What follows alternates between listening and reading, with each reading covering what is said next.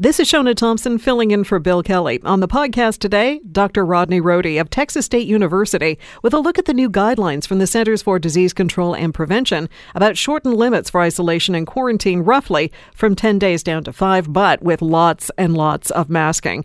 Thomas Tenkate with Ryerson University on what may or may not happen in Ontario in light of those new guidelines, and some information is promised in particular about schooling next week. And Colin James, musician extraordinaire on his latest album, Open Road, and fingers crossed, a Canadian tour scheduled to start in late February with stops in Hamilton and Kitchener.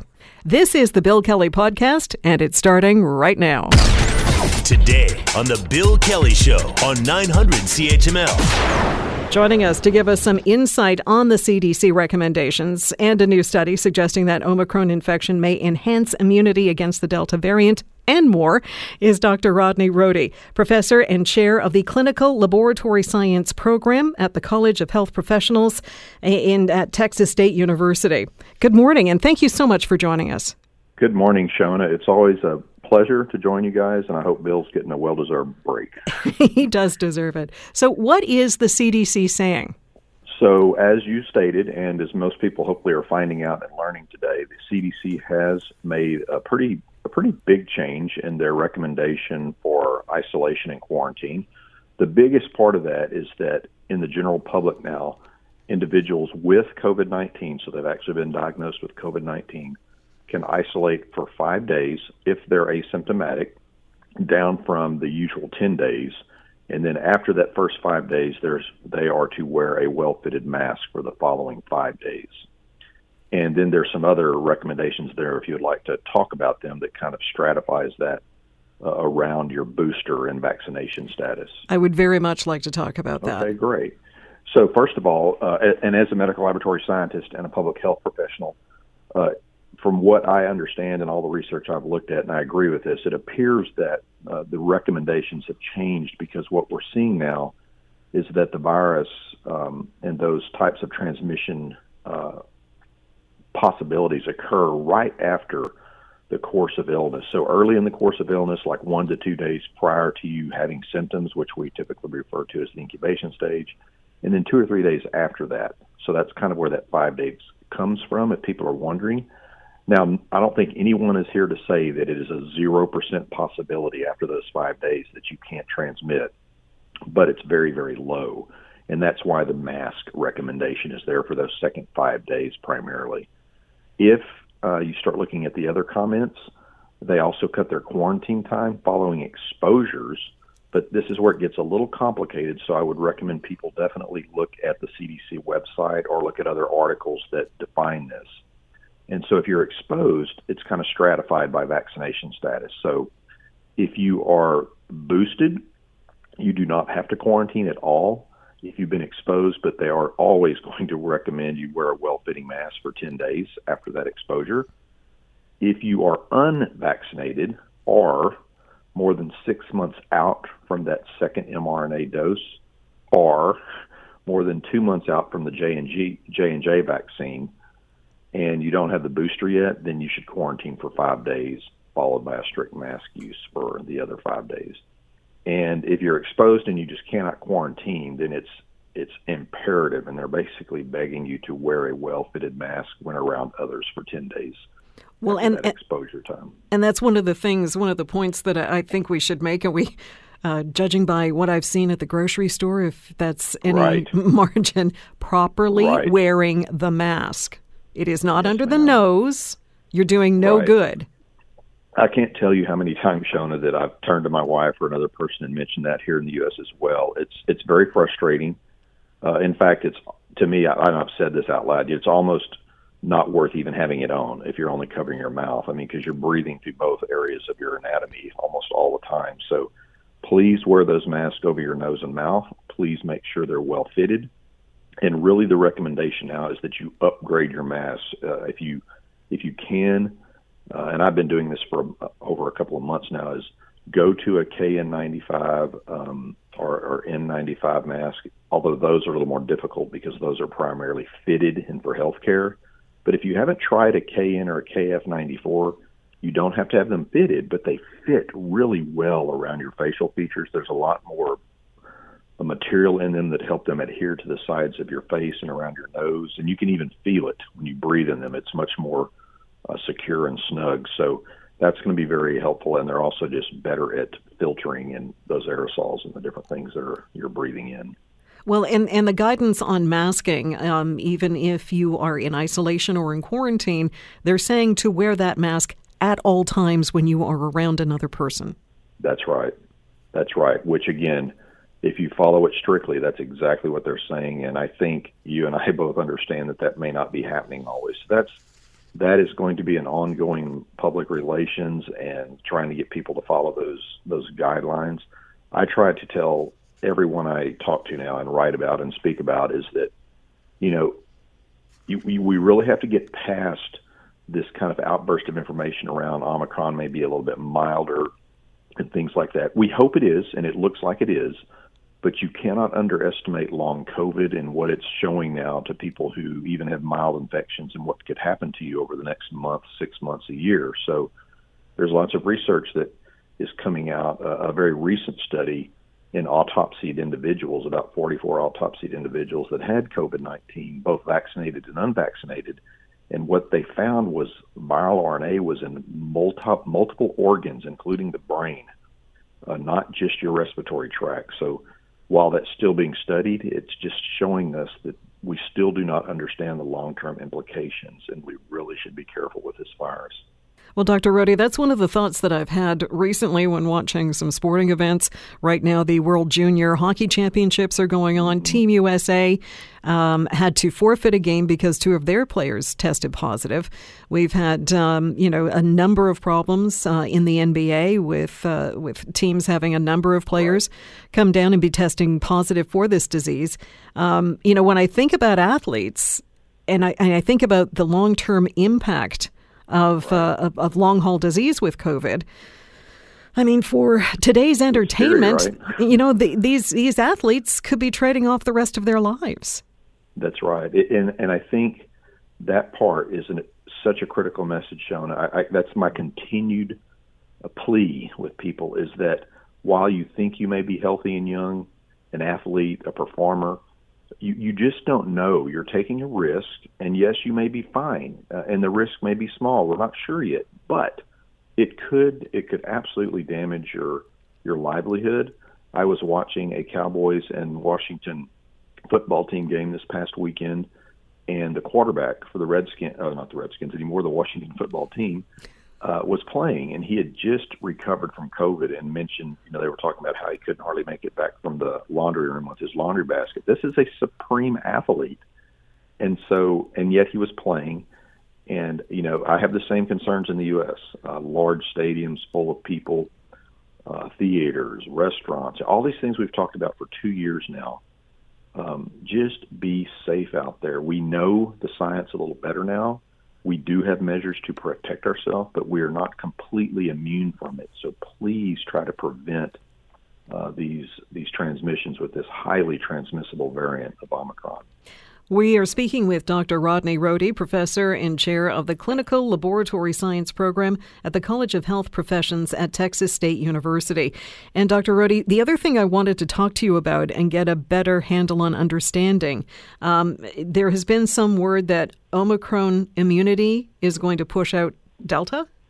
Yeah, so interesting. Uh, and again, let's preface this with this is very early data out of South Africa. I've read the study, uh, and there's some other others out there who have read it and commented on this, but what they saw uh, when they looked at this uh, particular information was that uh, they looked at a certain number of people, and it wasn't a great amount of people. It was like um, I think it was 30 to 40 people.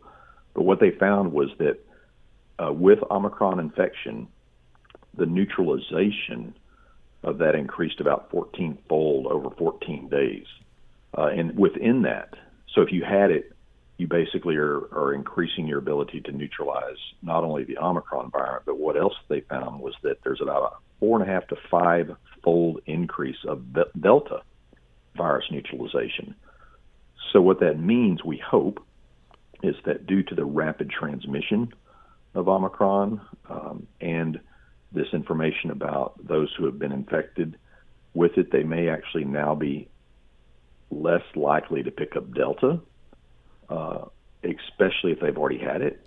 And what they're hoping is that it may may mean we're less likely to get an infection altogether, or at least be uh, severely impacted by infections going forward. So, in a weird way, if this works out, and again, this is early information, uh, Mother Nature uh, may be helping us here a little bit uh, by having a variant that's rapidly transmitting, but is not as hopefully dangerous to the to the majority of the public.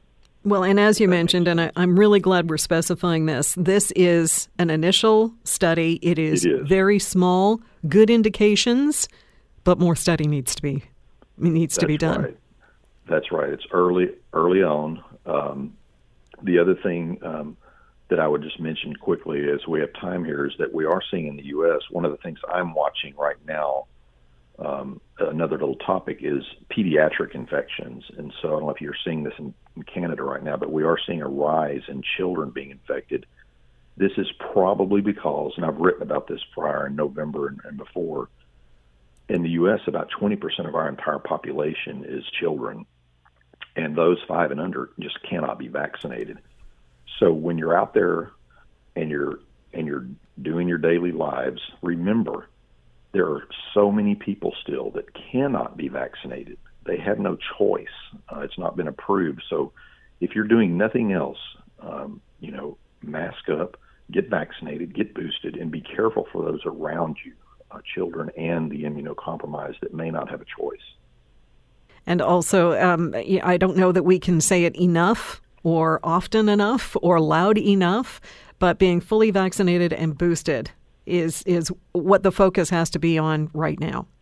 Absolutely critical. If I had to pick one thing to, to do, you know, if you don't do anything else, that is number one. And then please, next up on the list is be careful with, you know, and use a mask when you're in those high risk environments so that you protect yourself and others.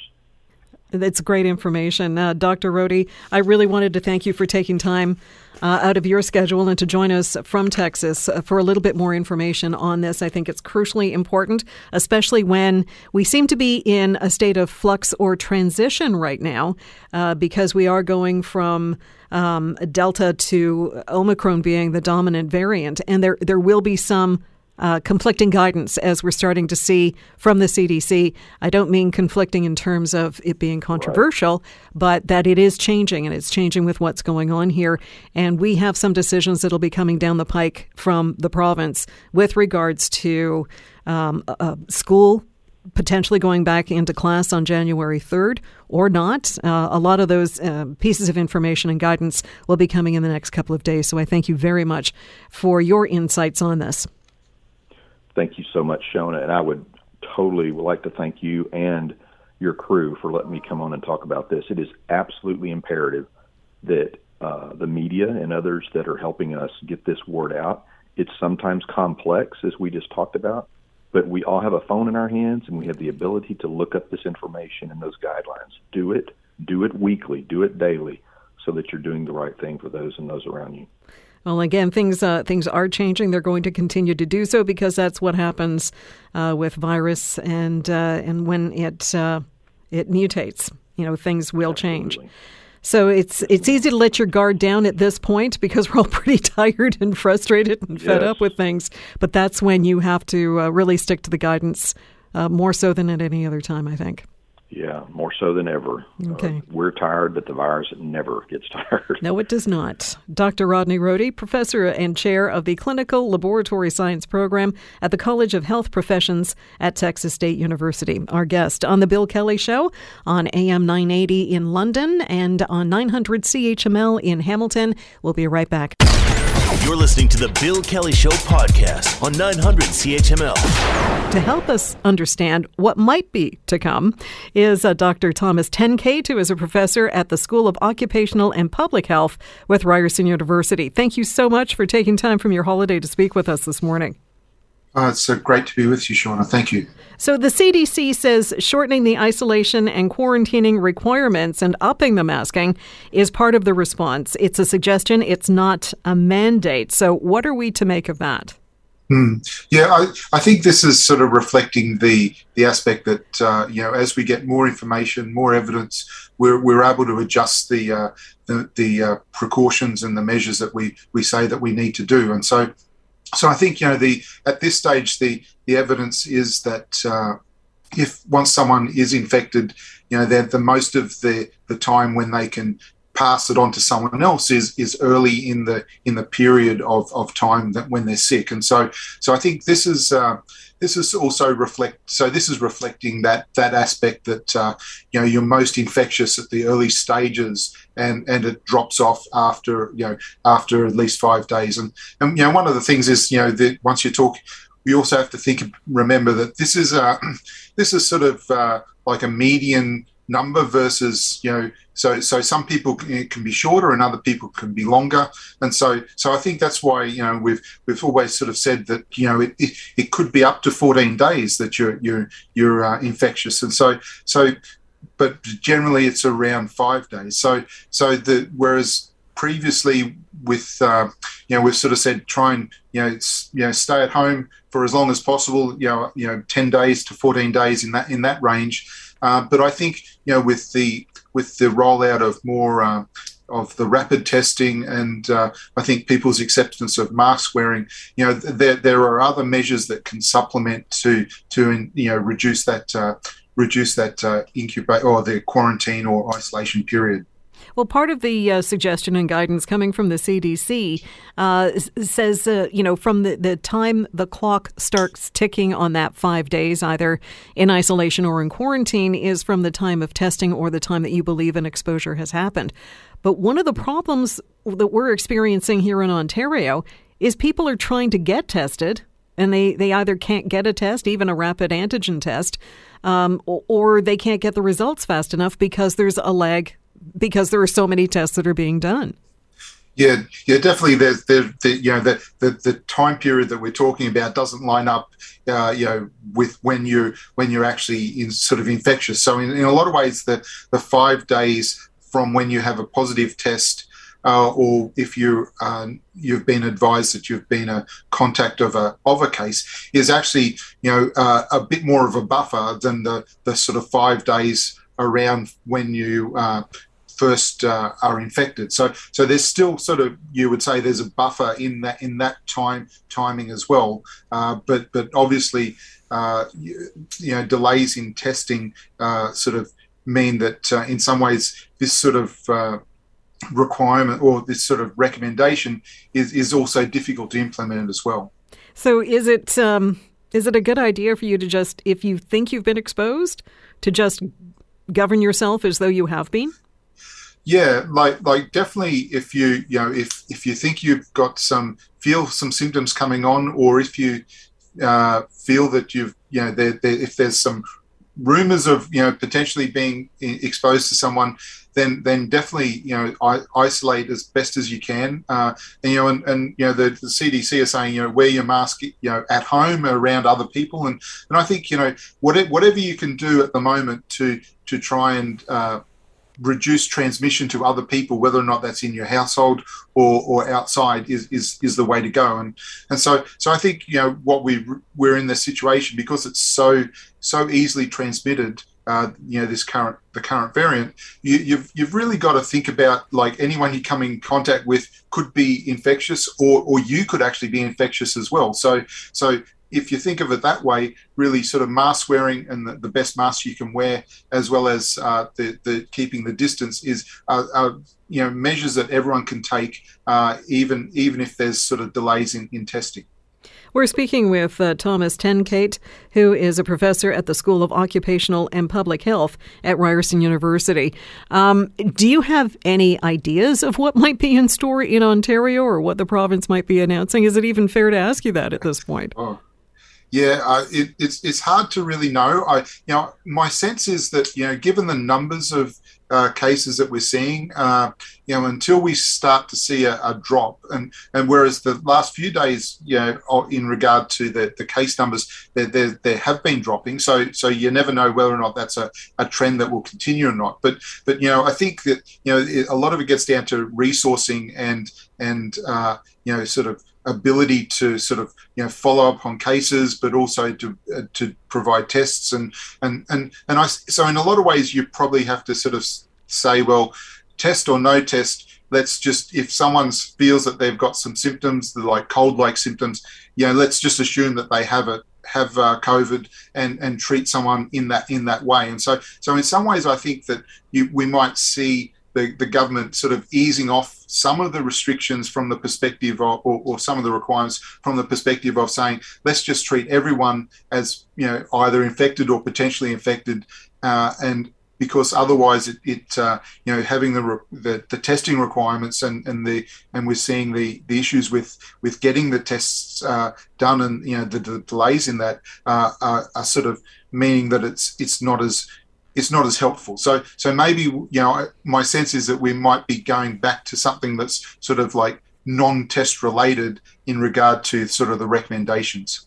Can we talk a little bit about long term care homes?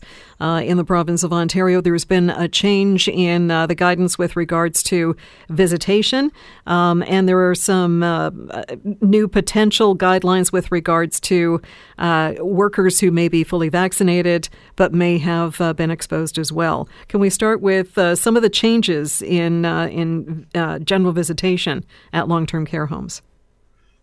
Yeah, yeah, de- like definitely. I think you know what, what we're seeing with the with the uh, restrictions on on uh, visit, visitation and uh, uh restrictions around uh, care. well, I think caregivers are still able to go, but but sort of general visitation is is uh, stopped for the moment, and and it's really you know and it's really around trying to minimise contact. Uh, with from people outside of the care home with people in the care home, but also saying, you know, that uh, people who are workers at the care care homes uh, are likely to be uh, infected quite easily. And and so so really it's it's sort of saying how can we sort of stop this the transmission as much as we can given that it's it's so easily transmitted and so so I think you know that that's that's where the thinking is coming from and and and you know when when when you look at the also the the hospital numbers and uh, and ICU numbers what, what we're seeing is that uh,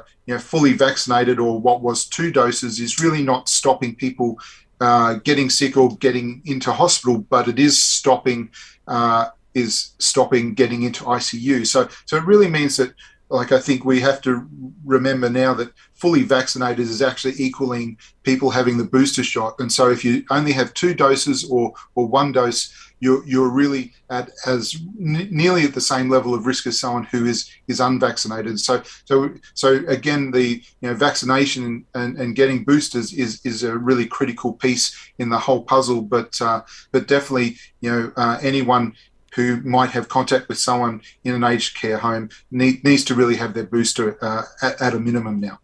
Well, uh, long term care minister Rod Phillips, in announcing uh, these changes, which come into effect, I believe, at midnight tonight, but we have a family member in long term care we're just taking it as the rule for right now. I think the sooner you put that into uh, mm. effect, the, the, safer it is for your loved one. Um, but he was saying that 41 long term care homes were experiencing COVID 19 outbreaks as of yesterday, up from 37 the previous day. But to balance that off, and I think this is really important, while 93 residents and 161 staff have tested positive for COVID 19, none are hospitalized. Hmm. Yeah, yeah. So, and you know, I think you know, if, you know, and I've sort of said it before to uh, on, maybe on this show or other shows that that I think you know when we think about the history of of pandemics and and and where we are with this pandemic, we're, we're actually uh, really in the sort of in essence the last sort of stages of it because traditionally the pandemics will will be the the virus mutates into a form that is very easily transmitted but doesn't make people as sick. And so so we're really seeing that. And so so if there is a silver lining that that's the silver lining in this. And i think uh, we, we've just got to sort of uh, you know do what we can to uh, you know prevent uh, the most uh, at risk most vulnerable people from from getting sick right at the moment. And if we can get through this phase i think we're uh, we're, we're you know we're in a in a good place. Oh, Professor Tenkate, I, I keep hearing that, that this is showing indications and signs. I know this virus has behaved in ways that I think um, we haven't really seen before with mm. um, how aggressive it's been. Um, and uh, how contagious it's been, and how it has um, is mutated. I'm really hoping that you're right. Yeah, well, I'm hoping I'm right too, but uh, you know, you like you say, is there, there's uh, you know who knows, but but but again, this is this also gets down to uh, you know because it's a pandemic and and we're dealing with you know you know every country in the world, we you know what all we you know we you never know what will happen in another country that may not have the uh, you know same level of vaccination status you know uh, the the virus is is is uh, mutating, and you know there's there's lots and lots of variants, and and so so you know one of the things is you know we've also got to remember that if we don't help out other countries that that maybe not able to help themselves as as much as we can do here, then that also makes us still vulnerable and, and perpetuates the, the pandemic as well. So so there there's some other other aspects to it as well. Well, uh, further to that, though, and building on that a little bit, from what I've been reading, um, it, the fact that this uh, variant, Omicron, seems to have come out of parts of the world that had lower vaccination rates, um, that they are hopeful that this is an indicator that things are evolving the way you have suggested. And again, a suggestion. yeah, yeah. Uh, and that because it was able to spread so quickly in an unvaccinated, largely unvaccinated population, um, that that that is another positive sign.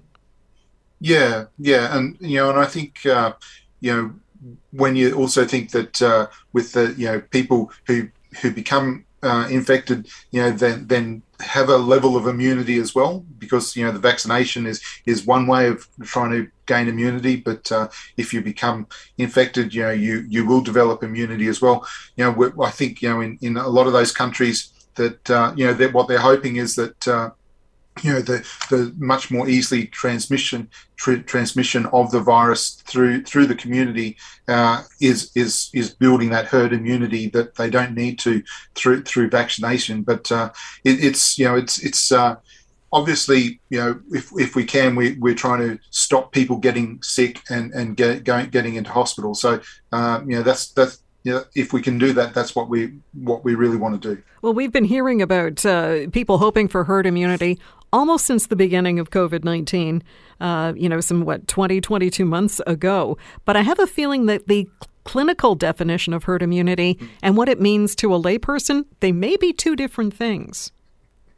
Yeah, yeah, uh, you know, and I and I think you know we the reality is we you know we probably don't know exactly what the level of herd immunity is that we need, uh, and you know I think you know we've heard we've seen that uh, you know the different variants, uh, different people have come out with different levels of uh, herd immunity. I, I, ultimately, you know, what we're trying to say is you know the more people who ha- who are immune to it, versus the less pe- the, versus the people who aren't immune, then that that protects everyone. And so so we we've got to try and you know raise that that level of, of immunity within the community as as much as possible uh, through whatever means we can. Um, just in the few minutes that we have left, I'm wondering what you hope to hear from the province in the latter part of this week. Oh, yeah. Well, well, in, in some ways, as, as, you know, as a parent who has kids going to school, I'd I'd like to think that, that they'll still go to school, uh, you know, face to face. But uh, I'm, you know, I'm not sure uh, about that. That's that's still my sense of 50-50 uh, uh, in regard to you know kids going back to school. Uh, my sense is that they probably will sort of say, well, let's let's hold off for a few weeks, maybe until the end of January, and then then you know re- rethink after that uh, from from a school perspective.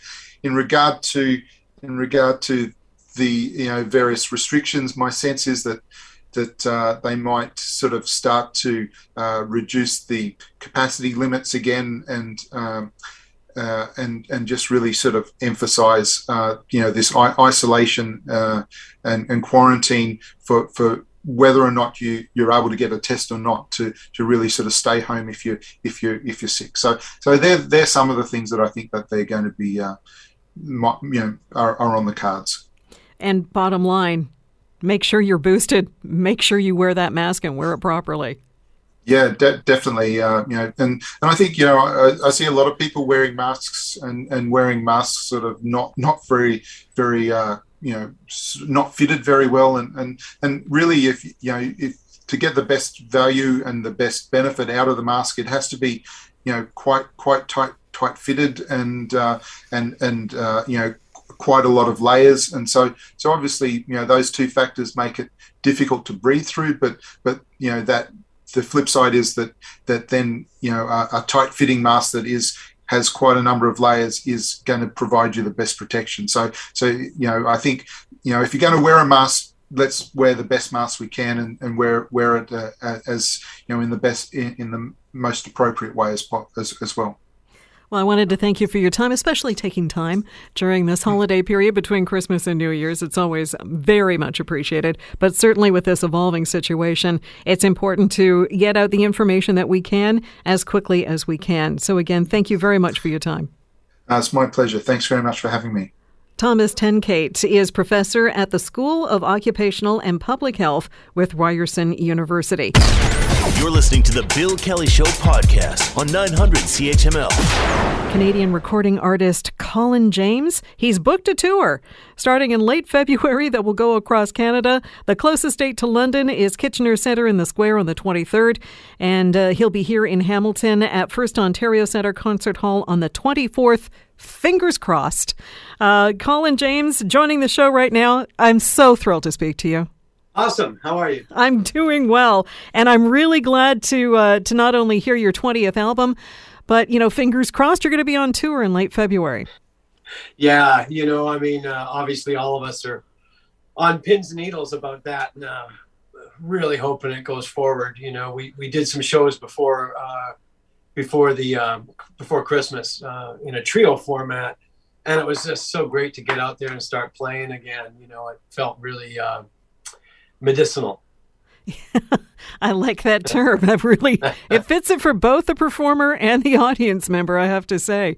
Uh, I imagine touring and playing live has been a, li- a bit like stop and go traffic for the last uh, twenty months or so. Um, so oh yeah. It must it must be incredibly tough to try and plan it. It's really hard. There's so many people involved, from my agent to my manager to uh, Live Nation um, you know, and uh, you know we've got so used to getting the brakes put on. I'm really hoping that this time it'll be different, and uh, we can sort this out and get you get it done. You know, because um, uh, right after that we start with Buddy Guy through the states on 19 shows. I was really looking forward to getting a, a, bunch of shows under our belt and being tight as a tick by the time we hit Los Angeles. Uh, because we have a day off between Vancouver and, uh, and Los Angeles. And, uh, you know, I, I, I like to think it's all going to go. I'm going to try to think positive. Absolutely. I've followed your career really from the, the first album back in the late 80s. We won't get too specific about dates there for both of our benefits. Um, but what I'm hearing on Open Road is a real progression in your music. Yeah, I mean, it was a difficult record just because of obvious reasons. You know, I couldn't get together with people like I usually do. Usually, I I'll take a trip to Hamilton to write with my good friend Tom Wilson, and then I'll carry on down to Nashville and uh, you know uh, different places and write with with friends, and, and, that was impossible. You know, we tried to do the uh, Zoom writing, and I, I I'm not really a big fan of that. There's something about being in the room with everybody that that that you know really makes it worthwhile, but we did it. Uh, my producer was in England, and we had to do it all over Zoom and through different softwares that allowed us to listen to the same thing at the same time. And um, you know, we made it. We made it work. And I got to say, I'm I'm I'm happy with it. You know, you go through all kinds of stages with a record, from being excited about it to never wanting to hear it again. Um, to when it finally comes out, you kind of get a rebirth and and uh, you get that excitement back. You know so uh, we're having a great time with it. You know, it's uh, um, I usually make a record every two years. This time it took about two and a half to three years to get this one out, and uh, I don't like that. I like to get it out every two years, but that was the way it went. Yeah. Now you mentioned Tom Wilson in track seven is "Leave This House," co-written by Tom. Uh, being positive here, when you play on the 24th of February here in Hamilton, is there a chance you might have a special guest? Well, you never know. I mean, uh, uh, you know, shows are uh, shows are funny that way because you you, you kind of get your rhythm. We're, we're, starting in Kingston, and uh, you really got to you don't you don't have a whole lot of time to get the rhythm of a show together. Um, like this last time we went out, I have a new I have a new member of the band from uh, Austin, Texas, and uh, we only had four days to rehearse in front of this last go, and boy, we had a good time. Uh, uh, he's an excellent player. Anders Drerup is his name. He was on The Voice in 2020. Um, but uh, uh, a hell of a player, a great singer, and uh, you know we're, we're rehearsing out east right before the uh, right before the tour. So uh, got to get the show in order first. But yeah, maybe. Um, now I know the the first single came out in August, "Down on the Bottom," which is a Bob Dylan tune. Mm-hmm. And I'm I'm wondering eh, when I was listening to it, I was thinking, you know, this really could be an anthem for what we have all been going through for the last couple of years. yeah, I think everyone can relate to uh, the last drop of the cup. You know, uh, uh, unfortunately, for the last couple of years, it's been uh, glass half empty for for most of us. So, uh, uh, yeah, that's a great, that's a cool song. And you know, Dylan never recorded it. It was recorded by by um, Uh, Jim James. Uh, well, there was it was that the new basement tapes. So uh, a bunch of different artists collaborated on bringing written but un but not put to music songs of Dylan together. So it was showed to me, and um, it's probably the rockinest as far as you know contemporary music on the record is concerned. But I'm really, you know, I I really try to make a, a record a, a soundscape, you know, and a and a, and a journey. And uh, I, am pretty happy with the way this goes. You know, I didn't. I wanted to show some growth and not just play traditional blues on this one. Um, so Raging River that I wrote with Colin Linden and Leave This House with Tom and um, uh, certain songs like that, uh, you know, take it out of the traditional blues format. And uh, I like that. I do too. And, um, you know, it also pays uh, great respect to your rock roots as well. And it's, it, while it's a blues album, it's, it's positive as well.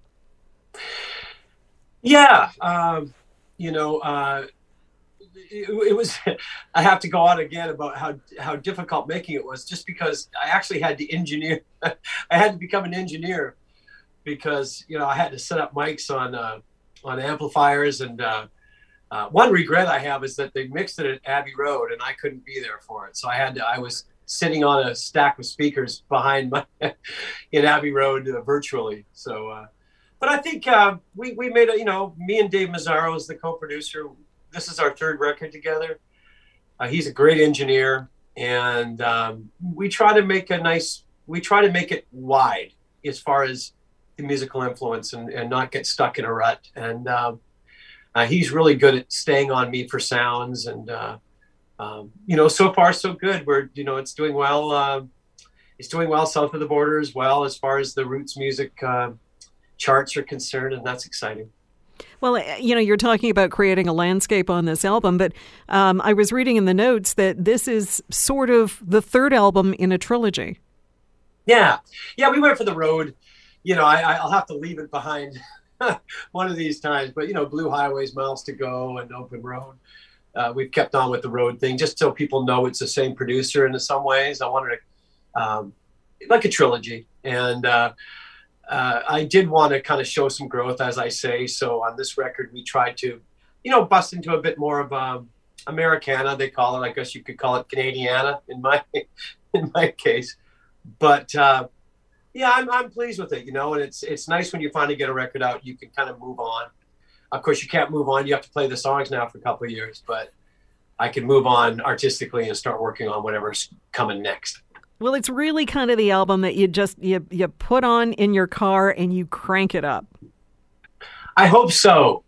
You know, you you really think about that as far as pacing. You know, I know people don't listen to songs, you know, in, in often in a row like they like they used to with a CD, but you know, I think it's important. I, I actually kind of really fret over the song order. Um, I, I I have to ask you this question. Uh, in watching the videos, um, is that your Mustang? I wish. I wish it was my Mustang. Uh, no, it's a guy from here in North Vancouver, and uh, nice cat. Uh, he's he's actually a federal federal prosecutor who owns that. But uh, it's a beautiful car. Uh, on the video, the the seat, I couldn't get the seat far enough forward for my. I'm pretty short, you know. I'm relatively short and uh, it was pretty daunting not driving it into a ditch because I had to do all these all these turns on these little dirt roads, you know, and it was, and I the clutch was just a little far away from me, but I, I got it together. And in the back of your mind, you're thinking, this is a prosecutor's car. yeah, right. Yeah, a young lawyer. Yeah. Now, I had the opportunity of uh, of bringing you on a couple of times. Uh, the first time was way back at the Friendship Festival in Fort Erie, just after Oh your, my God. your first Tragically album. hip. Yep, Tragically Hip was the opening act. Yeah. Wow. And then the second time was when you were doing uh, the big band stuff, the little big band, um, at Hamilton Place. Actually, uh, it was called Copps Coliseum at the time, but for the Millennium Meltdown. Oh yeah, yeah, that thing. Yeah, I remember that. It was I remember that specifically because I uh, I fell through the stage. There was a gap between the guitar stand and the stage, and I went down. Like my leg went through the hole oh my god! I and just ripped my leg up, and I had to get on and do the encore with this leg that was just shredded. oh my goodness. I know it was it was terrible. Yeah, I think you commented that my hair was so high it was a little bit on the Marge Simpson side, and and you were right. Oh, did I? How could I possibly say that with the hair like I had in the eighties? Shame on me. No, no, I think you know the higher the hair, the closer to God. Really, That's I've I've heard this to be true. Yeah, it really came into effect that day. Um, but uh, Colin, I'm so thrilled that there's a possibility for live music again. Yeah. Well, I'm, I'm we're going ahead like it's going to happen, and uh, you know I think it will. Absolutely. I really, uh, you know, how much more, can, you know, yeah. I you know I'm just trying to think positive, and it's a it's a ways off. It's a, you know, month and a half, two months away. So fingers crossed. So, yeah, yeah, for- yeah. Come on, come on, powers that be. Make Come on, happen. COVID, it's time to go away. yeah. Uh, so the uh, the closest date to London is Kitchener Centre in the Square. That's on February 23rd, and of course the next night, First Ontario Centre, the concert hall in Hamilton on the 24th. All in support of your 20th album called Open Road, um, and it is definitely people need to uh, to download this, buy this album in whatever format is best for them. And uh, how it, can people get tickets to the uh, the tour and uh, get a copy of Open Road off your website? I do believe so. Yeah. I mean, there's obviously Live Nation and Ticketmaster and all that stuff, but I think it's all there on my site too. And that would and uh, we have Ally Venables, uh, Texas guitar player, uh, young woman, uh, opening up the shows across Canada. It's going to be an incredible night. Fingers crossed that it's going to happen. Although I don't know how you could play with your fingers crossed. That just doesn't make sense. Yeah, it'd be weird. It would be very weird. Thank you so much for your time. I really, really appreciate it. Pleasure. Thanks. Pleasure to speak to you as well. Colin James, uh, in support of his 20th album, it's called Open Road. And a reminder that uh, he'll be playing at Kitchener Centre in the Square on the 23rd and at First Ontario Centre Concert Hall in Hamilton on the 24th. All of the information and uh, tickets and albums and whatever you want available on his website at Colin James. Just Google it, you'll find it, no problem. The Bill Kelly Show, weekdays from 9 to noon on 900 The Bill Kelly Podcast is available on Apple Podcast, Google Podcast, or wherever you get your podcasts from. You can also listen to The Bill Kelly Show weekdays from 9 till noon on 900 CHML. I'm Bill Kelly. Thanks again for listening. And don't forget to subscribe to the podcast. It's free, so you never miss an episode. And make sure that you rate and review.